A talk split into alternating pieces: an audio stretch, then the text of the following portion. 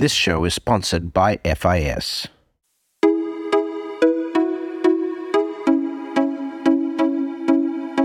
Welcome to Breaking Banks, the number one global fintech radio show and podcast. I'm Brett King. And I'm Jason Henrichs. Every week since 2013, we explore the personalities, startups, innovators, and industry players driving disruption in financial services. From incumbents to unicorns, and from cutting edge technology to the people using it to help create a more innovative, inclusive, and healthy financial future. I'm JP Nichols, and this is Breaking Banks. Welcome to Breaking Banks this week. I am your host, uh, Brett King. Today, we're going to get into the state of payments in the US. In particularly, we're going to take a look at the uh, the, the the payment space as as regards uh, urban transportation systems and how this is a precursor for financial inclusion and uh, so many issues, particularly when it comes to digital payment adoptions. And so, we've uh, asked a couple of uh, uh, experts in the field to join us. Joining us from the Brookings Institute is um, the senior fellow at, at Brookings, former US Treasury and Senate banking um, specialist, Aaron Klein. Aaron, welcome to the show. Pleasure to be here. And also uh, joining us is uh, Gillian um, Gillett. And you are the program manager at uh, Californian Integrated Mobility at Caltrans, correct? Yep, the state's Department of Transportation. Fantastic. So, um, first of all, um, you know, I, I mean, you guys, uh, I, we were talking about this before the show, but um, I moved, I relocated to Hong Kong in 1999. And uh, of course, um, one of the first things I had to do when I moved to Hong Kong was get my octopus card. Um, and back in those days, you know, contactless uh, payments for urban transport systems were fairly rare. You know, following uh, Octopus's success, you had Oyster Card in uh, London. Um, I don't know where they come up with the names of this. Thailand's got the Rabbit Card. Um, you had Suica in um, uh, in in Tokyo, in Japan, uh, for that network. Um, and so, you know, th- we're talking about 25 years ago that this uh, started happening um, you know and uh, you know i've been a user of the uh, uh, the under, underground system the the subway system in new york of course and we're still using these paper tickets. Um, and you know obviously contactless has started to be used there but the us seems like they're significantly behind in in respect to adopting you know new payments rails, not just for urban transport, but generally. But um, Gillian, um, maybe you start us off. Uh, you know, um, you know, where are we at, and what are the plans in terms of modernizing uh, payments rails for urban transport? Um, and uh, you know, um, what what are the forces sort of coming together for that? Well, thanks. So I think I can only answer for California a bit since uh, that's where I am. Of course, um, sure. in California, we have a, a, a, state rail plan that came out after the high speed rail project kicked off that really pushed the idea that you should be able to understand what the price of a trip was, regardless of where you were in California, and that you should be able to pay for it the same way. Um, and I was recruited to be on a on a funded project, um, and I have I, I'm a sort of a bit of a ringer because I used to work in the in in banking uh, and I said, well, you know, this is we should we should just move on to the bank rails. Um, we don't want a special card. We want everybody to be uh, on the bank rails. And so, what we are doing at the Department of Transportation is using our fiduciary responsibility um, as regards many of the transit agencies in California to help them access point of sale terminals and, and fare calculation software and use the state's banking relationships to just move to the bank rails. So we have agencies working through our contracts. Um, and our, we opened our contracts nationally. So we also have agencies from other states working their way through our contracts um, to take open payments. And then we're working uh, with issuers um, to make sure that there are products for the many, you know, the 30% of under unbanked customers um, and really encouraging them to, uh, you know, pay attention to transit yeah, because in some instances, like uh, I know, um, you know, when I first moved to New York, for the, for example, the uh, the bus system, you had to carry exact change. That's right. Right, which is like I I don't know, I can't remember the last time I carried coins in my pocket. It must be years. Right? right? Which just strikes me as so crazy. But Aaron, I mean, you've worked on the policy side on this. Um, you know, in, in every other um, nation that we're talking about on this, this has been a mandated, you know, federal standard that has been rolled out. Um, why is it so difficult to do this sort of thing on a on a, you know, both at a federal and a state level in the United States in terms of just modernizing these systems based on international standards? So, Brad, let, let me start with transit, and then I'm going to end with a, a broader thought as to sure, why please. America is is backward in our payment system. Uh, I was the chief economist on the Senate Banking, Housing, and Urban Affairs Committee. Urban Affairs means federal transit. We wrote the law for the Federal Transit Administration. And what you have to understand about the United States of America is our transportation process is incredibly balkanized and decentralized. Transit systems operate on the city, municipal, state, urban area, multi state special compact, a whole tribal. Uh, there are a whole variety of different types of transit systems operating in America with tremendous autonomy, where Uncle Sam is mostly a grant writer and a check giver. And by the way, not the most generous uncle you've ever had either. Right. and so transit agencies have to rely on a combination of a, a sort of doddery old uncle suffering from right. dementia. Occasionally, occasionally, you get a big check that you weren't expecting, as we just saw in the transportation bill and some of the stimulus packages that came through. Uh, transit agencies do run to Uncle Sam during times of crisis and ask for more money. And periodically, the Safety Act that I helped write uh, uh, in 2004 gave big new funding. Sometimes that funding comes with cons- with requirements, things like buying American products, uh, labor law, and some other protections. But generally speaking, transit agencies are have a wide degree of latitude for how to run their systems, and those systems include how to collect money. Two, these balkanized separate transit agencies, for some reason, don't like to work together.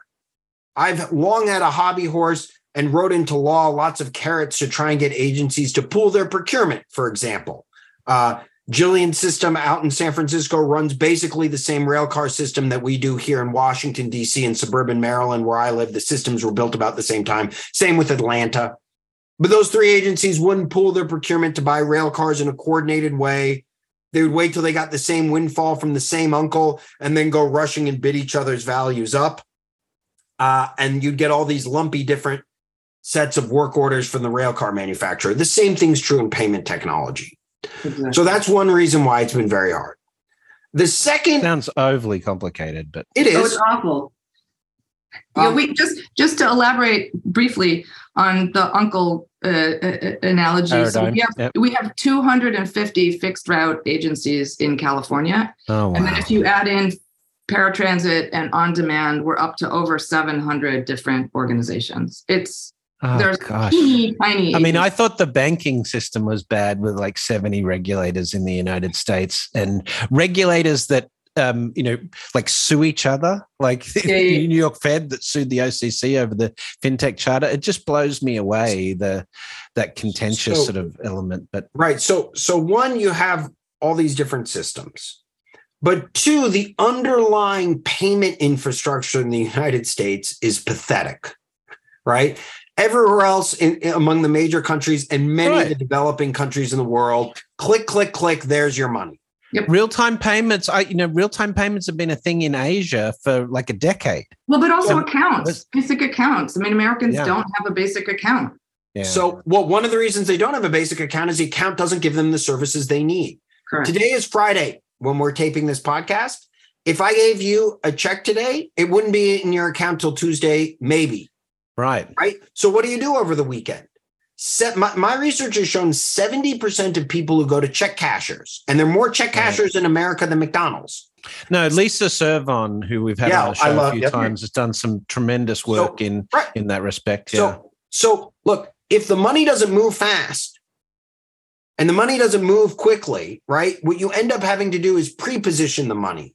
So we have a group of things called uh, closed loop systems, to use the technical term, where you essentially have a card or an account and you trade in your money for credits on that account. But every time you do that, there's a little bit of a transaction fee.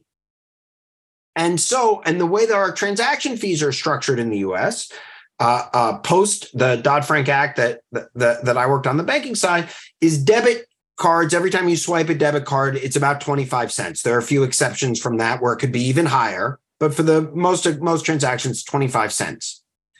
So if you do that, uh, if you're paying three dollars to ride a transit line, you know, 25 cents is just a little bit under 10% of that going poof into these high fixed costs. So the transit agency says, well, we don't want to keep getting 25 cents each time. How can we incentivize you to put 25 bucks on there? So New York would do a thing like put $20 on, get a free dollar, right? There are all these different things. So that's great if you have 25 bucks to spare and you don't need it. You can put 25 mm-hmm. bucks on your card and you know, you never have to worry about running out of money. Not not costly, you don't think twice about it, right? But what about if you need those $25 over the weekend to put food on the table, to buy diapers, to bail out your, you know, kid who's run out of money for gas and, you know, you, you have to give him money. Right? People so pre-positioning this money is costly. But the transit agencies then say, well, if we're going to have everybody do it on each per swipe, we're going to end up losing 7 to 10% of our fare box, an important source of our revenue, just having processing fees. It's not unique to transit agencies. Brett, I'll close on this. My oldest friend owns a coffee shop in my neighborhood, small little local coffee shop. One day he's sitting to me complaining. He said, Aaron, last year I spent more on credit card processing fees than I did for coffee. Yeah, that's crazy. It's low dollar, high volume. Micro payments. Transit is amazing. But um, I mean, I mean, um, there are others. So uh, we we do have a simple modality issue here. You know, um, Alan, Aaron, you're pointing out that um, you know China's ecosystem, as an example. Um, you know, 2017 Alipay and Tencent WeChat Pay surpassed global plastic card volume in terms of yep. transaction volume. Um, and you know, if you look at what's happening around the world, Pix in Brazil, which we were talking about earlier, um, you know, all, all, of these are moving towards digital payments infrastructure. um, yeah. yeah. So so you know, like we've got FedNow coming up, but no, we don't well, Fed later, right? As the what, nickname is. What, but what, what what's the issue? What's the problem? I mean, America's well, supposed to be the most advanced economy in the world on this stuff, right? So I think one of it there, you, you get in part you get the problem of so transit is a very old service, really. It's livery, right? And so there's so transit brain is kind of hard to get around. There's been a notion about the ticket. You know, transit invented the ticket, right? Back in the you know old england days or whatever uh, you would give your money directly to the ferryman and the ferryman would give you a ride. But the ferryman would pocket some of the money. And so the ferry company um, wanted to stop the the flaw or the the fraud basically and invented the ticket right? Which Im- immediately imposed administrative bur- customer burden right? So the ticket is more about the merchant than it is about the customer. And we've kind of dug in on that uh, and, it, and it's turned into this idea that transit is really special and is different than everything else, and therefore we need this special product. Um, and in the urban environments, I mean, I can't help but point out, you know, I'm holding, I don't know, I'm holding four, five, six, seven different of these currency cards, right? I've got the SmarTrip from DC, the Charlie card from Boston, the Hop Fast Pass from Portland. That's actually slightly different. The Clipper card from the Bay Area. Do you like collect card. these, Gillian? Is that? Yeah, I do. Well, I travel, and so if you travel, you have to have them, and so you get this Pokemon in your wallet, right? They're all made by the same company, but they're not interoperable. That's crazy. So, so that's also a factor in transit, right? And, and where it's not the card; money, it's the it's the back end, right? The back end. It's oh, it's the card as well, right? They're all the same. You should notice that the other thing about these smart cards is that they are not payment cards they are security cards. I when I first got out of college, I programmed some of these cards. They're old Wiegand cards, and they're meant they're security cards, right? They're meant to open a door in a secure facility, right? We used to when I was a kid, you used to go to a secure facility and you'd give your driver's license to the man with the hat, and he would let you in or not, right? And that was expensive, so we created these security cards. They are about role-based access, right? That's the point of these. They are for the merchant and they are not regulated as a payment card. They have nothing to do with payment. They have to do with security and the rules of the merchant, right? And that's what all these cards are. That's what the, the idea is based on. And um, so the longer these exist, in my opinion, the longer, the more of a gate they are uh, to financial inclusion, right? They're actually precluding financial inclusion. And it split the market to the point where the large urban areas get these really fancy cards and they're made much better if you put a picture of Obama on them, of course, right? And the small small agencies in the United States, of whom there are about 2,000, have nothing. They only accept exact change. So, so let me piggyback on one point that Gillian made, and then let me get to a, one of the elements of the question that you asked, Brett, about why the transit agency example is stunningly important to me because the faster you can pay to get on the bus, the faster the bus can move. Right. Right. And that's not too dissimilar from wanting a faster payment system so that the line moves faster. Right. At fast food restaurants or other it's, places. It's simple efficiency. And exactly. so uh, uh, you would think transit would be on the cutting edge of allowing situations to move as quickly as possible right? On the other hand, it takes a capital investment to upgrade your fare box and your terminology system. And you need to be able to invest in that. And there's huge economies of scale. There's a reason why Starbucks has a cheaper payment rate than a local coffee shop. And they invested in an app, which I might point out is all a swipe fee play. It's not about loyalty, it's about reducing their number of transactions. And it was the largest payment app in America uh, through the 20 teens, right? Apple Pay finally beat it, but took a long time. So these uh, you have economies of scale issue, and you have a situation where the incentive for speed, the value of speed, is greatest, and they still can't figure it out. Second question that you asked about why. The Federal Reserve has made a lot of mistakes as it relates to payments. It is structurally problematic that the American system asks the Fed to regulate the speed of payments for society, but operate their own system. And rather than do their job as regulator, they've instead said, we won't set any rules that our own system can't comply with. It's as if America said, hey, Blockbuster, you write the rules for streaming. And then we wonder why the rest of the world has Netflix and we don't. I interviewed every almost every single Federal Reserve governor candidate to sit on the board of governors at the Fed for over a decade in my various roles in government. Only one out of, you know, uh, a dozens ever mentioned a priority of payments. I would say to them, what do you want to do when you go to the Fed? Monetary policy, bank regulation, supervision, international coordination. And the one that was focused on payments was the one that was most interested in banks making money.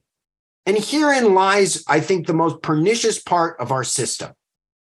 Banks make tens of billions of dollars a year on overdraft fees. These are the same banks the Federal Reserve regulates, and the same things where if you sped up payments, they would make less money. And one thing that you point out, Brett, about your example in China, Chinese banks didn't really have much of the payment system.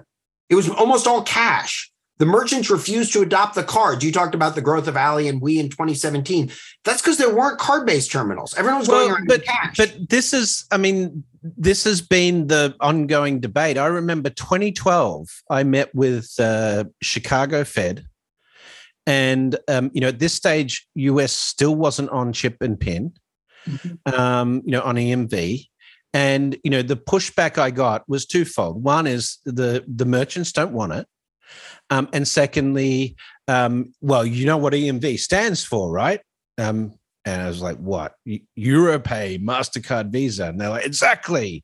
It's a European standard. We need a, a homegrown US standard. Well, I, but but the I, problem with that is that the U, US is now so far behind but, on this. But stuff. this this isn't I, I think you misread the problem wasn't that it was in a Euro standard. The problem is it wasn't the Fed standard. Right. There, right. I think you're misreading your own bias that thinks American exceptionalism versus the bias that no. But I think I, I don't it. think I don't think it's American exceptionalism. I think the problem is here that um, you know that I mean we are reluctant to enforce standards like Europe is, for example, oh, or China is. I couldn't in respect to these things, and I couldn't agree. I couldn't and, agree with you more that we're right. reluctant to enforce standards. But the reason was twofold. One, the Fed was patting these bank, banks on the back for making money on overdraft, and they didn't want to speed up the payment system because they didn't want to take away the profitability of the institutions they regulate. Two, it wasn't a priority of the institution because the institution was focused on monetary policy and systemic risk, and they don't pay the overdrafts. Oh, you know what? Mister, you deposit your money on a Friday and you get hit with bank overdrafts. One out of 12 Americans pay $350 a year or more in overdraft. That's crazy. Guess what share of those Americans work at the Federal Reserve? Right? and so so part of the problem is they would hand people pamphlets on how to better budget while they allowed the bank to sit on money for 3 days. And it, you can't eat a pamphlet any more right. than you can feed your family on a transaction pending line. So, or any more than you can feed your family on the money that you pre-positioned on your Charlie card, tap card, Oyster card, right, whatever, right, right. Yeah. And that's it's awful. yeah. And you've got so this is a problem is that you've got this card, which is essentially a deposit taking instrument, right? You know, yeah. you you've Credit. got funds held on this. It, it, it's not money. It's, it's not credit. Money. That's right. Money is something that can be used anywhere. Right. There's okay. no difference between. Right. Between it's like a store points. credit. Yeah, exactly. It's like a Dave and. Buster's card. You have 12 yeah, points to use on a subway. Right. Which is crazy. Right. So what we did, what we've been doing is with the to sort of prove our point, we've been doing these demonstrations before we actually did, wrote all these contracts. So in Monterey Salinas, which was the first agency we went with, we have both a tourist town Monterey, and then we have it's you know Monterey is basically uh, populated by people who live in Salinas, who are typically um, very poor, either underbanked or unbanked. Salinas is where all the hotel workers live, but also where the agricultural workers who grow a lot of our garlic live, right? So you've underbanked and unbanked. So we strap point of sale. Where they grow garlic? Yeah, yeah, yeah, garlic. Yeah, Salinas. That okay. garlic is the Gilroy is the garlic capital of the United States. They have a garlic. I, I did not every, know that. You. Oh yeah, they have a garlic festival every, every year, and they make garlic ice cream. Even it's fun. You should go. Um, so, so it was a great test spot. We strapped point of sale terminals onto their vehicles uh, in May of 2021. Between May and August, 30%, and, and we worked with the Cash App, which is great, right? The Cash App has is phenomenal. No fees, no minimum balance required, which is a big deal besides overdraft. Uh, so the Cash App did a little bit of advertising. Uh, they put some marketing money into a boost. So there was a boost. Uh, take a dollar. Uh, take use your Cash App to pay for Monterey Salinas Transit. Get a dollar off. So 30% of the Cash App's new customers between May and August in the Monterey Salinas Transit area were directly attributable to this demonstration, right? So we're literally bringing using transit to bring people into the financial ecosystem. That's a large number at the end of that same period, 93% of the transactions of these new customers were not for transit, they were for everything else, mostly food, right? So we proved our point. The other thing is yeah, we asked absolutely. the Cash App to include a cash top up feature. So um, anywhere in the United States now, you can uh, eh, digitize your cash up to 500 bucks for a dollar transaction fee which is very low in the United States because most of those digitizing, most of those sort of off brand cards charge four to five bucks to digitize your cash. So, of the customers that, again, the new Cash App customers in the Monterey area, um, they were twice as likely as the Cash App's normal customers to not have associated their Cash App with a bank account.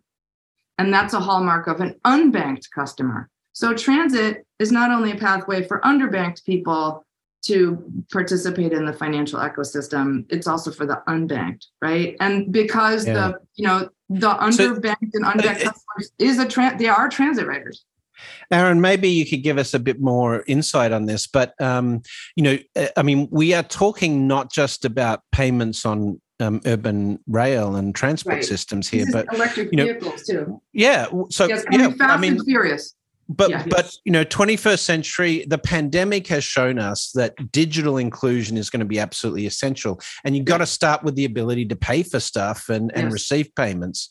Um, so you know how do we fix this aaron? You know from a strategy perspective where do we go from here? So brett, brett you couldn't be more right. When singapore passed its emergency covid direct payments to people the when it was passed by congress it was in people's wallet uh, in their bank account within an hour in the US government, uh, there were tens of millions of people who are waiting for their March COVID stimulus check in September and beyond.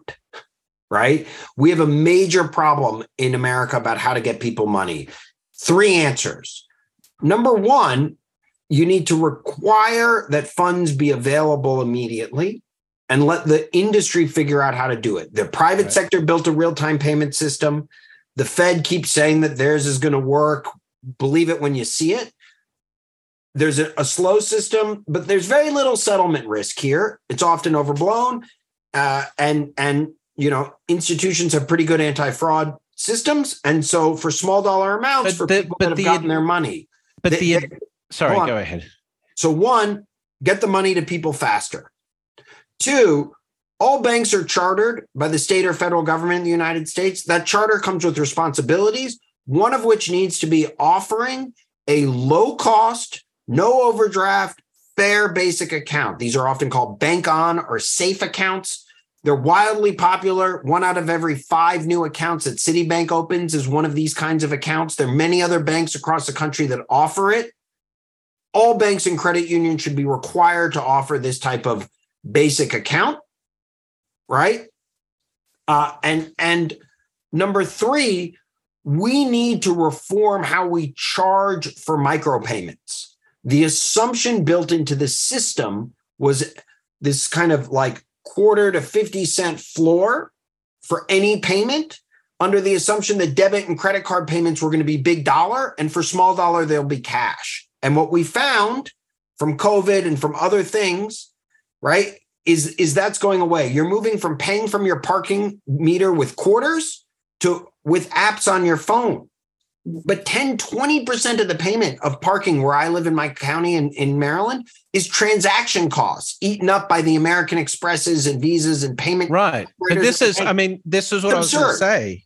You know, if you look at the you know, you look at Alipay, Tencent WeChat, you know, uh, Tencent WeChat Pay, um, Paytm in India, Pix in Brazil, etc. These are all very low um, rail costs. You know, yeah. this is the trend that we're seeing, and the other thing is that they are push payments in, in many cases where the consumer is deciding to push out the payment versus what today we have for card rails is an authenticated system oh. where you you pull right um, and and the risk of fraud reduces significantly when you have push payments so one of the one of the one of the best hacks around america's uh, antiquated payment system was instituted by Visa in their direct debit thing, where they flip their debit rail to allow for a push instant payment.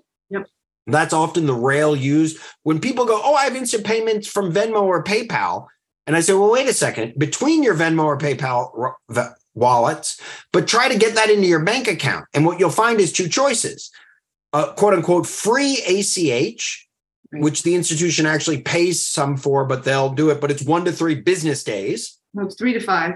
um, that yeah real days right? No, like seriously. for, for it's, it's it's quicker for me because i maintain a relationship with hsbc but they're not linked into a lot of the systems here. Um, so it's actually quicker for me to write myself a check and photograph it than it is to transfer from yes. hsbc it's, to chase. it's, it's insane. It's, it's absurd. insane. But the other thing i want to point out is on paypal or venmo there's an option to immediately do it which is usually done by a visa direct debit but they charge 1.75%. Why do they charge that much? It's not because it costs them that much. It's because they've done the market analysis that knows that the people that need their money that quickly are willing to pay that amount. It's profit maximizing. And that ought to tell you something about how important faster payments are for folk. Until we solve this payment process, we're having a situation where transit agencies are losing tremendous amounts of revenue, which would then have to be subsidized from somewhere else. Municipal governments are in their parking meters, and our EV charging system that America is desperately trying to roll out Right. Yeah. predicated on a Well, but current wait a minute. system. So, so, but here's the thing I, I don't want to miss, right? Which is that the bulk, the vast majority of the merchant fees are interchange, which go back to the issuing bank. They don't go to Right. Visa and Mastercard. I mean, we can, you know, say that they should reduce their fees too, right? But what's going on is this sort of big Ponzi scheme where, for the But I, it's unsustainable. Like the whole interchange business is unsustainable. I mean, we're already. I would I would have told you that the that that the Fed slow payment rails were unsustainable 10 years ago, and here we are.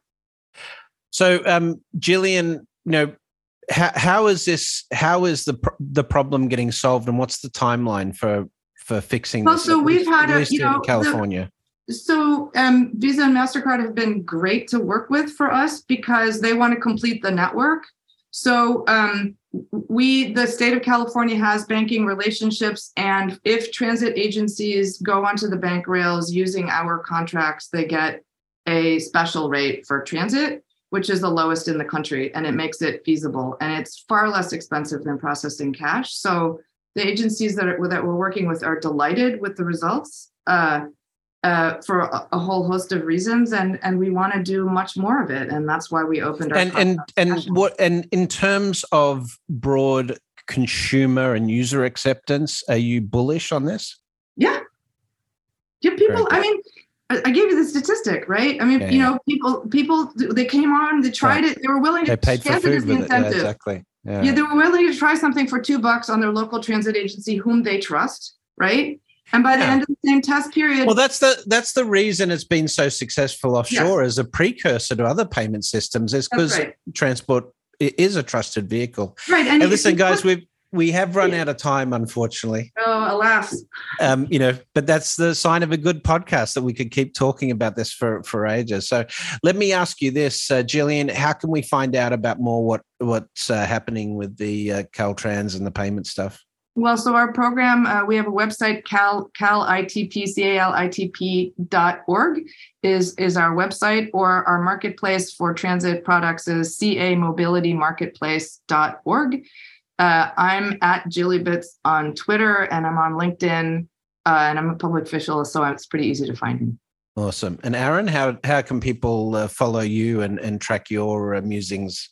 So you can follow me at Aaron D as in David Klein, Aaron D Klein on Twitter. Uh, I have a whole paper if you want to delve into this in the uh, Brookings Center on Regulation and Markets, how better payment systems can improve public transportation. Uh, and you can follow other work that I do uh, through my uh, Brookings account and online. Uh, and I want to really thank you, Brett. You guys have a million topics to choose Yeah. from, and doing so a deep dive on this. Uh, there's an incredible opportunity to, ma- to to bank the unbanked, to improve the efficiency of public transportation system through a smarter payment infrastructure. And if we can't solve it for transit, what are we going to do for electric vehicles, Right. which are going to be Right. totally different at, Sure. than gas powered? Let's be clear. We need to mandate real time payments, um, you know, nationally, and we need digital identity infrastructure. That's a baseline for a functional 21st century economy. Can we agree on that? Not only can we agree on that, I will at least take a moment after having bashed some of America's antiquated system to brag slightly. Here's my Maryland state digital driver's license. Very cool. We're one of only a few states. America does not have national identification Well, we're actually than working on the majority of our citizens. When you invite us again to talk more about what we're doing with Cal ITP, we're actually doing a digital eligibility verification, right? Because digital identity Okay. is not the same as eligibility verification. No, no, I yeah, get yeah, it. we need Yeah, that too. multi-factor. Yeah. Yeah, All right. Well, listen. Thanks, guys, for joining us on the show. That's that's uh, it for this segment. We're going to take a quick break, and we'll be right back with some more breaking banks. When it comes to global payments, there's no standard consumer or one size fits all solution. Each market's payment landscape is unique, and so are its participants and your customers. Start with the Global Payments Report from our partner FIS, with data on more than 48,000 consumers across 40 global markets. The Global Payments Report breaks down how consumers pay today, both online and at the point of sale, and projects how behaviors will change in the future. Get up to speed with the fast changing payments landscape and position your business for future growth. Download the Global Payments Report today by visiting WorldPay, globalpaymentsreport.com. FIS, advancing the way the world pays, banks, and invests. Welcome back to Breaking Banks. I'm your host, Brett King. Um, so, in this second half, we're going to uh, get into uh, fintech as a service, um, looking at uh, digital sandbox, um, and you know, basically how there's demands on banks and fintechs to work together um, more significantly these days. To do that, we're going to introduce an old pal of mine, Karan Jain. Uh, he's a CEO at a company called Naya One. Karan, welcome to the show. Thank you, Brett. Great to be Karan. here. Karan. Um, so, um, Naya One. Uh, what does what does Naya One mean? Naya One. Uh, Naya means uh, new in Hindi, uh, which is the representation of transformation as the industry is going through a whole lot of transformation. And one is where we're bringing all fintechs onto one platform, so make it easier for financial institutions to consume them. That's where Naya One comes in. And and so you've started this operation out of London, um, but uh, are you working primarily, you know, in terms of the sandbox in London, the UK, or is it a sort of more of a global footprint? It's global, so we've got um, we've got active customers in Australia, we've got active customers in Europe, and active customers in US. Uh, as of uh, in two weeks' time, we will have active customers in US in two weeks' time. Uh, but yeah, the company was founded uh, and is has a stronghold in UK. We work with a number of high street banks here, well-known house brands, as well as uh, regulators, to drive that uh, collaboration between banks and fintechs. You came out of the banking space, so um, you know obviously you did work with with Westpac uh, for them, but you were also involved in sort of policy side, you know, back in uh, you know for the for UK finance and and and elsewhere. Um, but how did that contribute to you coming up with the the concept of Naya One? Yeah, interesting. It's, it's, it's very interesting because so in the last 20 years of my banking technology history, um, we've I've seen the transition from building everything to going into partnering into, hey, we should just buy something because they've got a great product and we don't need to build it because the fintech industry is like really fragmented. They, they, they got a product for everything, right? They've got a pill for everything. So it's like, okay, so, you know, if you transition that for the last five years, it's very much, okay, you need to pretty much find a good partner to fill, fit your value chain so you can serve your customer, be more productive internally, or manage your risk better, right? Those are like the three outcomes I, I look at. And um, part of that journey required bringing a lot of tech companies into an organization. Now, not just uh, Westpac, but other, other organizations that I work with. Typically, we look at onboarding IBM and onboarding a small young company the same way right? And the thing is, IBM's probably got less risk associated with it than a small company. But the thing is, you can't ask the thousand the thousand questions you ask the small company drowns them. Um, so the work, I mean, the work you did with uh, FinTech Innovation Lab in London, um, the Cyber Club, um, you know, UK Finance, and even the work you did at at Westpac internationally with Lab Twenty Three, um, is all about sort of this innovation lab style thing. So is it are you trying to create um, you know an innovation lab that's cross um, organizational or is is it more tactical in terms of like just bringing partnerships together? Yeah, so you're right. All of those things point to one thing and that one thing is how do you enable banks and fintechs to work together in a in a in a more quality way and not spend 9 months trying to figure out how to work together. Um, the work, the platform we've built, um, and the first offering is the digital sandbox, and the second offering is fintech as a service. The digital sandbox is typically the banks will buy that digital sandbox, and through that they'll get access to two to three hundred different fintechs that are integrated into the digital sandbox. What it means for the banks is they don't have to go and onboard every single one of them. They're they, they get direct access. It's not a listing, it's the tech is actually available in the platform for them to evaluate. So, um, API, cloud driven, obviously. Is it a multi tenancy uh, cloud setup? Yeah, multi, yeah, absolutely. Multi tenancy. Every bank gets their own full privacy. Two tenants shall not meet. Um, yeah, so does this? Um, I mean, uh, you know, in my experience as a banking as a service, uh, you know, uh, platform for Moven, I can say that you know, um, like when we when we first engaged with TD Bank, um, for MySpend, which is uh, the version of Moven that was implemented at TD, and they've been, uh, you know, we've been working with them since 2014 now. It took us three months to do the technical elements in terms of integration. It took us nine months to get the contracts and the business stuff done.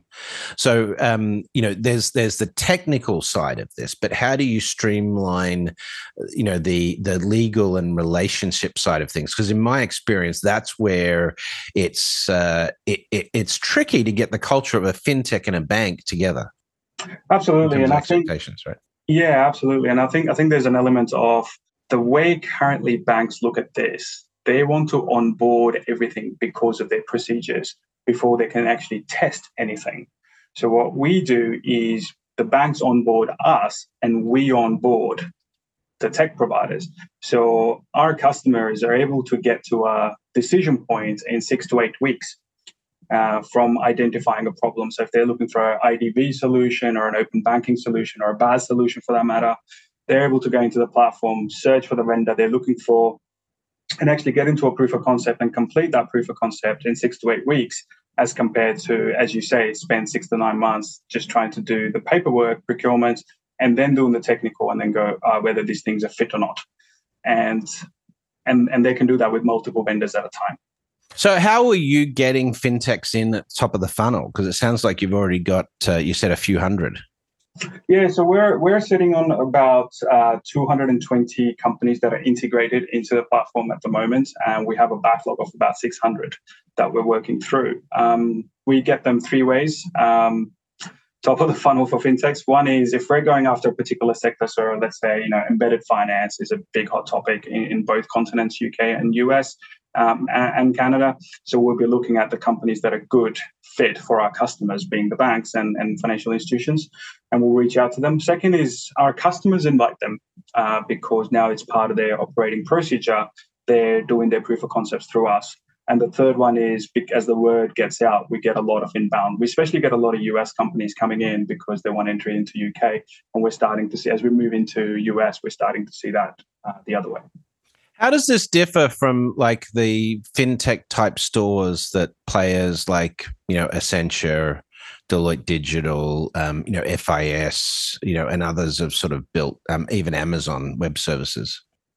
Yeah, good question. So the Amazon one just works on Amazon. I guess we're cloud agnostic, um, and that's one of the problems that bank fa- banks face. They're like, okay, we're an Azure shop or we're an AWS shop or a GCP shop, but if the fintech comes in and it's on a different cloud, that's that just trips them up. So we're cloud agnostic, so it's a, it's a platform. Um, in terms of Deloitte and Accenture and, and just you know consulting companies in general, I think their proposition is more they have alliances of tech providers that they work well with as compared to here's a tech here's, here's a list of tech companies that you can access the tech. So it's really we're targeted at uh, product innovation and tech teams um, to make sure and we work with a number of those consultancies to help their customers Fair enough. So, um, take me through the typical life cycle and, and give me a case study of where this has been really successful for a bank that's come into your uh, onto your platform. Yeah, I'll, I'll, give you I'll give you two, and I can't use names uh, unfortunately, but oh, that's disappointing. yeah, yeah, yeah. Um, so so let's let's take let's take uh, let's take a large UK bank um, wanting to do a uh, ESG reporting solution internally, right? They need ESG solutions to make sure they can better help their consumers understand their footprint and whatnot, which is which is hot and important right now. Um, so they would go to the platform. They will spin up a project workspace. They will go and look for a number of ESG providers that we have in the marketplace. And if there isn't one they're looking for and they have one in mind, they will invite them to that space. Um, and they would basically spin up safe, secure sandboxes, use a bunch of our synthetic data, and test these companies next to each other. The companies can't see each other, but the bank can see all three of them um, and able to compare apples for apples and make a much more qualified decision before they purchase one as part of their stack. The other thing they will do next is actually test some of the integration based on the stack they have, right? Not to get too technical here, but what it does it really de-risks integration. So what you've done in this process so far, you've de-risked your innovation, you've de-risked your product development, and you've de-risked integration, which are usually the three things we kind of come up after we make a purchase decision, and you front loaded that before the buyer decision. Um, but, but this is, I mean, this is where it gets interesting because you talk about tech stack. Um, you know, even that language tends to be very fintech oriented because banks don't really talk they talk about their core system and they talk about an integration layer or you know whatever but fintechs are all 100% in the cloud and that's why they talk about tech stack generally right? But um, so from a cultural perspective even before you start on getting a fintech working with the bank, you have to meet in the middle in terms of those technical requirements. There are still banks who are saying, yeah, uh, we want to work with you, but we want it on premise, which is, I think, sort of crazy these days. But, um, you know, um, is there preparation work that you need banks to do before they can do an effective fintech partnership, including, you know, having a well-developed, uh, you know, cloud uh, team and so forth?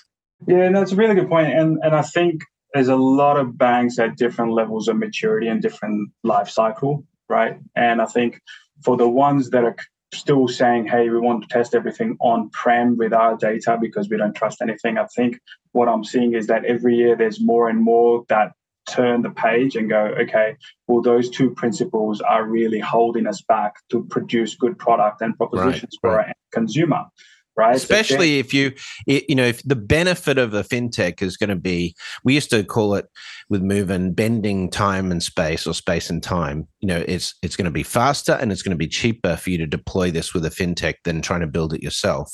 But this presupposes that you're fintech ready or you're fintech friendly, and so that's platform culture, you know, um, and uh, you know some of those APIs and so forth, right? You're going to find this funny, right? So when we start, when we talk to banks um, and we get to that, okay, this needs to be on prem, this needs to be on thing.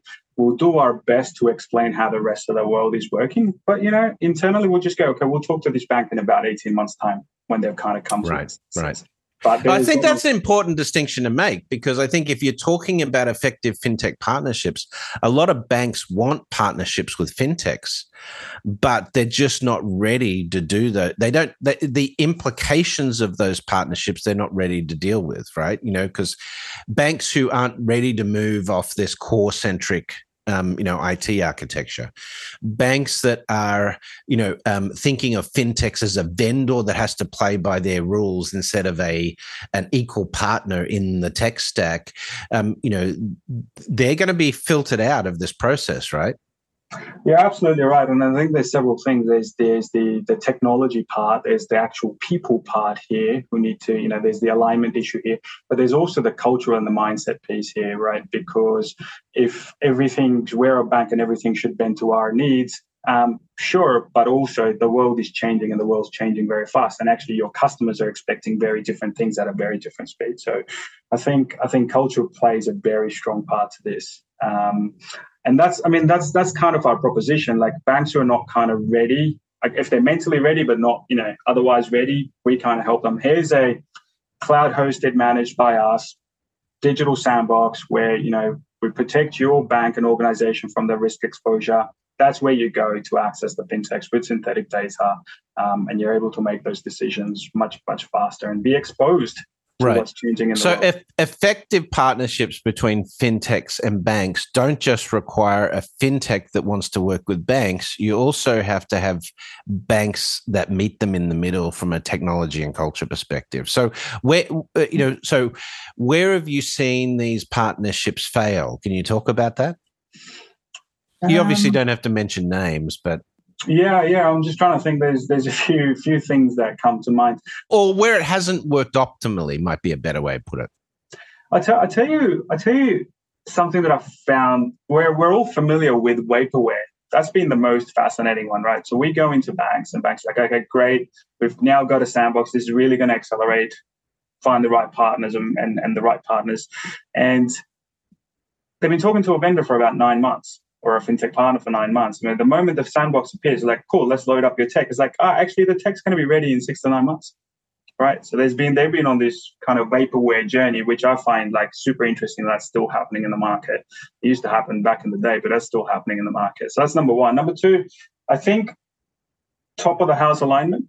I think is a big one. So someone said somewhere innovation is important. So then someone said, okay, we need to implement it, uh, and then we hired a few people to do that. But then you know from that top of the house alignment to all the way to the efforts that are going on, I think that's where it fails because the business models, the commercial models to work with a fintech are different as compared to how you would do a traditional traditional vendors. Yeah yeah. Yeah. But you know i mean i was used to maintain this you know when i'd come into you know uh, partners um you know like banking partners with Moven you know they'd pass us an 80 page vendor sla you know type agreement and you know at the time we had maybe 20, 25 staff.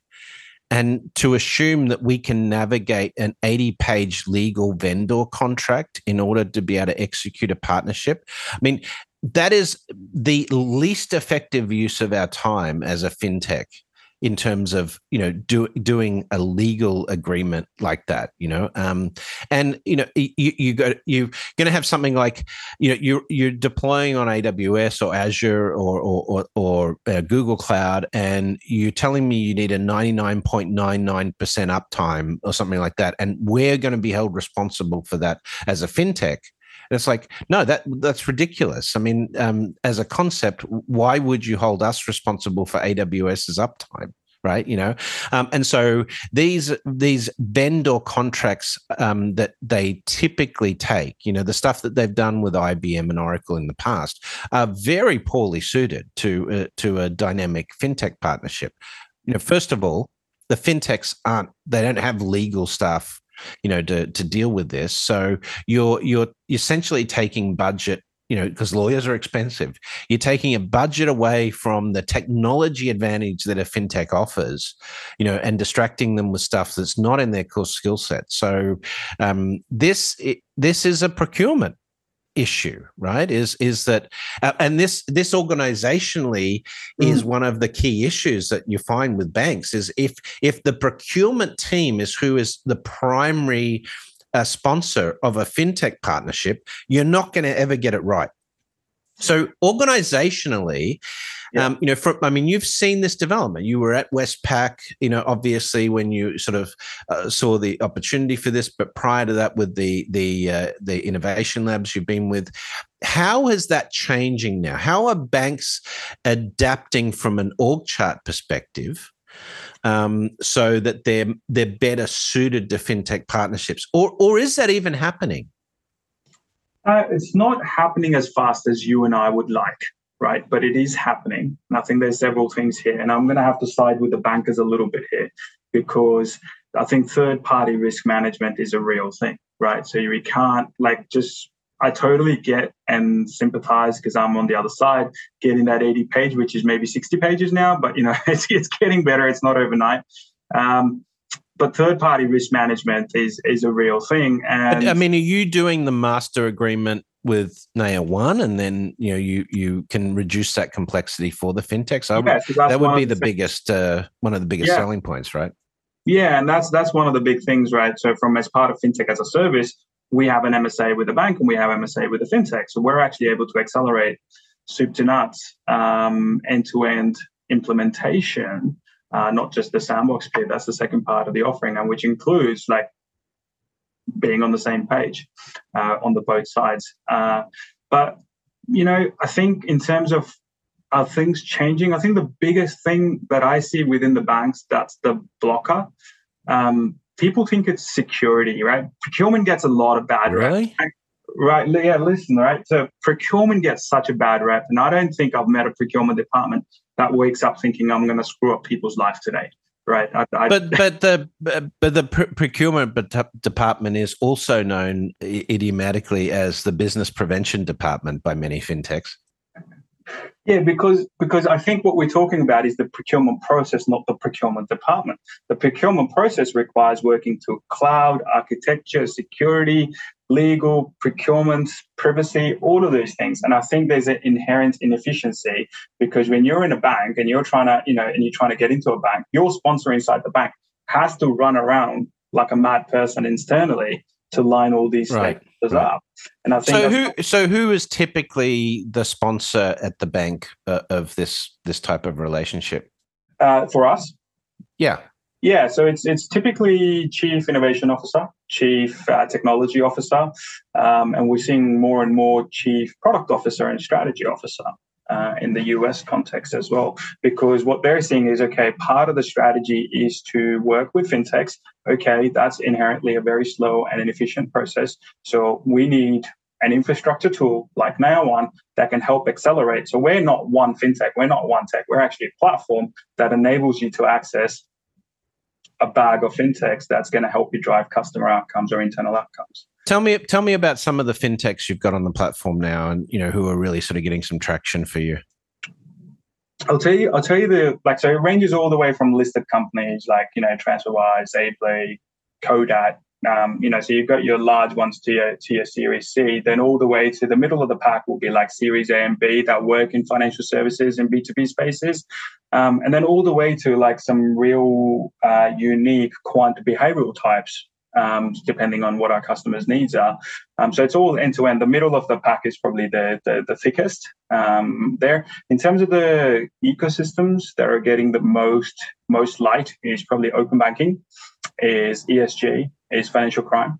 It's all your staples. I, I, I would uh, would have thought um, you know chatbots and AI would be pretty strong right now. AI is like again, it's one of those green ones, um, and we try and put like you know AI is a type of technology, and like which ecosystem does it actually fit in? Because there's a bunch of AI companies of course, in the ESG space. Um, I'm seeing a lot of. I've actually just today received two emails from two separate banks in terms of how can we help them with ChatGPT because again, you're seeing a lot of information around how do you get ChatGPT into the organization. Well, perfect. Actually, get ChatGPT into the Naya One environment and let the banks use it without having it impact the risk posture. Um, what What are the learnings that you can take from from one deal that you do on Naya One?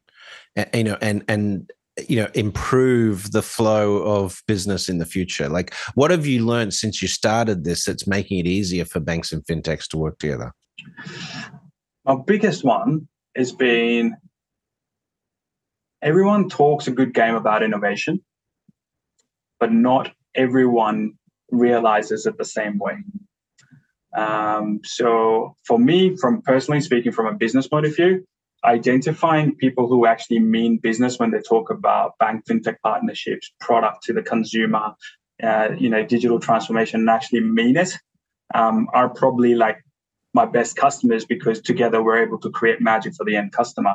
But otherwise, we're just you know pushing uphill or, or helping them push uphill. So, um, so culture is really critical, right?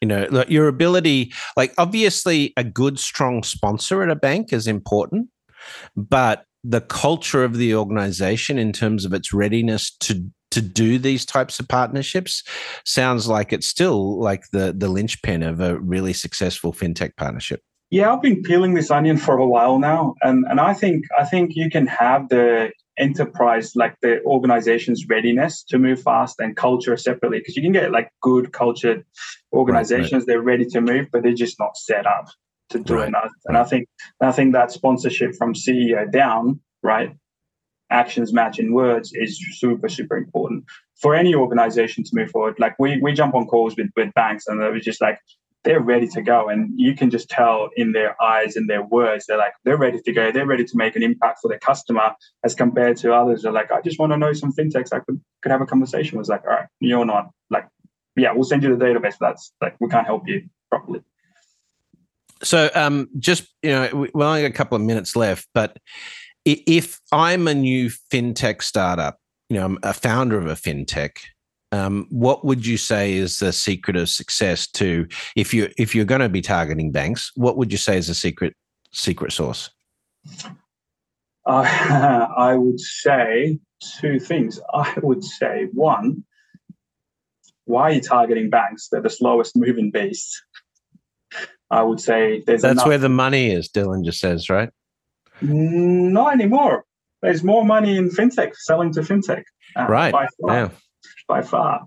Um, I would say, and so that'd be one thing. So I'd really qualify why go after the banks. Like we're not, we're like we're starting there because that's where we understand. But you know, we're seeing a lot of activity on the platform between fintechs to fintechs because every fintech they they they're just compounding each other. Then like people, you know, they're smart founders. They're like, I don't need to build this if you've already got it. How much for a wholesale pipe, and I'll build on top of this uh, with my with, with with my unique idea.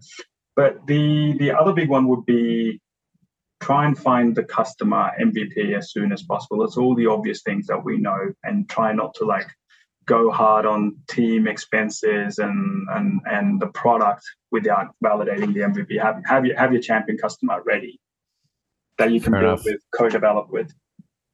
Great. Well, listen, thanks for joining us today. How can people find out more about uh, your platform? And, uh, you know, if I'm a bank or a fintech, how do I get in touch with you guys? Uh, nayaone.com. Uh, you can send an inquiry there, or uh, you can find me on LinkedIn, Karan Jain, um, or you can get me on Karan at nayaone.com.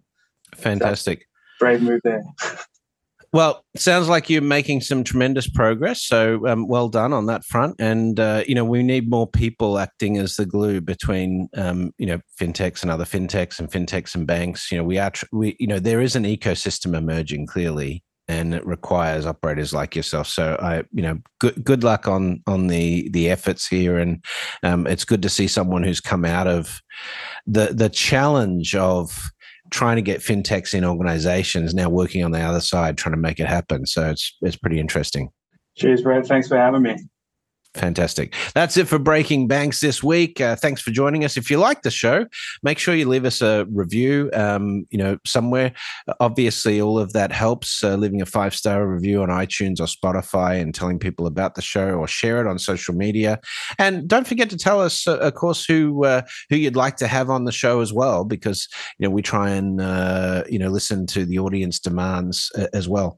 Um, my thanks go out to the team that helps us produce this each, each week. Kevin Hirsch our uh, uh, chief audio engineer, Elizabeth Severance, our producer, um, Sylvie and Carlo on the social media side, and, and indeed the whole team at Provoke uh, Provoke.fm, Provoke Media. We're producing, uh, you know, almost a dozen uh, podcast now. So um, huge, uh, huge uh, shout out to the team. But that's it for Breaking Banks. Uh, we'll see you next week with more news from the leading edge of fintech. That's it for another week of the world's number one fintech podcast and radio show, Breaking Banks. This episode was produced by our US based production team, including producer Elizabeth Severance, audio engineer Kevin Hirsham, with social media support from Carlo Navarra and Sylvie Johnson. If you like this episode, don't forget to tweet it out or post it on your favorite social media, or leave us a five star review on iTunes, Google Podcasts, Facebook, or wherever it is that you listen to our show. Those actions help other people find our podcast, and in return, that helps us build an audience that can be supported by sponsorship so we can continue to provide you with our award winning content every week. Thanks again for joining us. We'll see you on Breaking Banks next week.